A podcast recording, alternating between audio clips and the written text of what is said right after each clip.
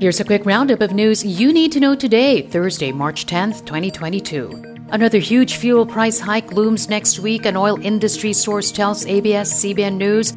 Trading at the mean of Platts Singapore shows the average price spike at over 12 pesos for diesel and 8 pesos for gasoline. But the estimated price adjustment can still change depending on trading in the next two days. Pump prices spiked this past Tuesday as world oil prices rose due to Russia's invasion of Ukraine. Philippine Labor Chief Silvestre Bello III orders a review of minimum wages as fuel prices rise. Bello says the spike in crude prices are compelling grounds for wage boards to recommend adjustments in the salaries of workers. He points out the current daily minimum wage in Metro Manila of 537 pesos may no longer cover the prices of basic commodities.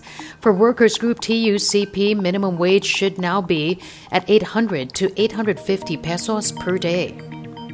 COVID alert level zero or the further easing of health restrictions in the Philippines possible. That's according to Health Chief Francisco Duque III. This amid the continued downtrend in daily COVID 19 cases. But Duque says details of such a scenario are still being discussed.